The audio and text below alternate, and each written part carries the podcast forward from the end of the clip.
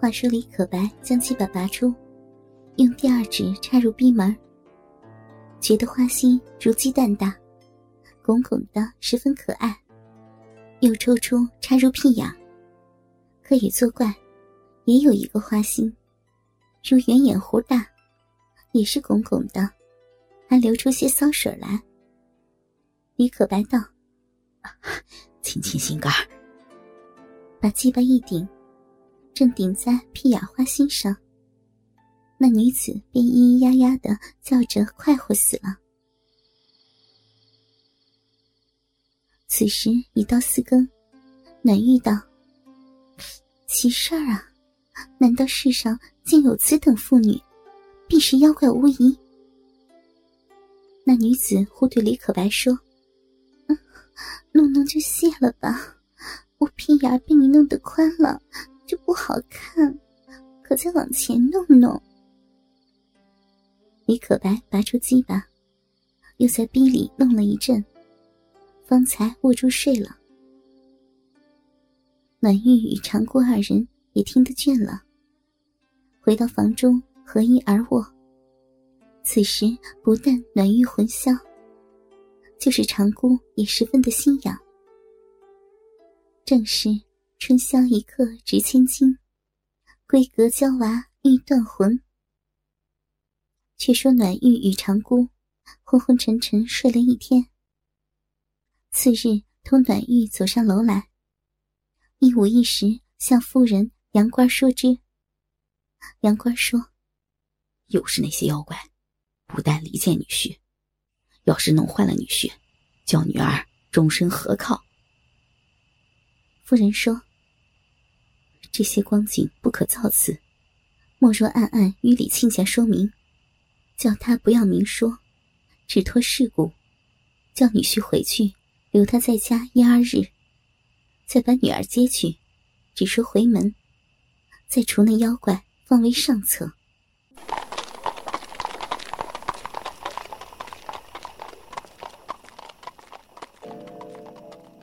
杨官一言来到李家，被细说明。李上人闻说，急急差人一次两次来催李可白回去。李可白说与那女子知道，那女子说：“你这次回去，恐怕你父母不准你来，那时我与别人交好，可不要怪我哟。”李可白笑道：“哪有此事啊，你放心便是。”遂别了那女子，与丈人丈母拜别，回家去了。李商人说要商议大事，今夜且莫去。李可白不敢违命，只得住下。且说杨官见女婿去了，对夫人说：“如今女儿房中无人，带我去看看是个什么妖怪，把他缠住。”“哎呀，恐怕你也会被他缠上，脱不了身呢。”“没事儿，我自有主意。”杨官竟走至长姑房中，听了一听，不见动静，用手掀开帐子，只觉一阵热风吹出，浑身已酥麻了。只见雪白白金翅条条一个女子，一双小脚向外侧睡，露出肥肥白白一个小臂。杨官见了，欲火如焚，鸡巴直挺，正对逼中一塞，用力抽了二十多抽，逼里饮水流出。那女子醒来，双手扳两脚，一颠一声大弄起来，弄了一个时辰，忽然把眼一睁，且惊且喜道：“嗯，我只当是李郎，原来是你这老不才，难道女儿你也不认识吗？”杨官细看，果然是女儿长姑，惊得一身冷汗，便要拔出鸡巴来。那女子抱着说：“你污了我身子，还不与我弄个畅快，休想丢下我。”“实话说，你是何人，我好放心大丢。”不要管嘛。杨官只得脱个精光，两个上床重整旗鼓大战起来。那杨官原是个不经弄的，况且年纪又大，只因夏姐一番引动，又添了他些精神，便十分耐弄了。那女子却是春姐变的，格外的风骚，凭杨官顶一会儿抽一会儿，好不受用。一个时辰方才泄了，伏在身上不停。且说夫人好久不见杨官回来，吩咐暖玉去听听。暖玉到窗下，只听得里面弄得好响，推门不开，回来回了夫人不提。哪知长姑听了觉得心动，悄悄叫暖玉回到自己房门口，将簪子挑开了门，轻轻地躲在床背后。只见杨官仰卧着，那女子趴在身上，只管炎炎擦擦，做出娇声浪语，呼叫道：心肝儿，我我丢了。又叫道：我我又丢了。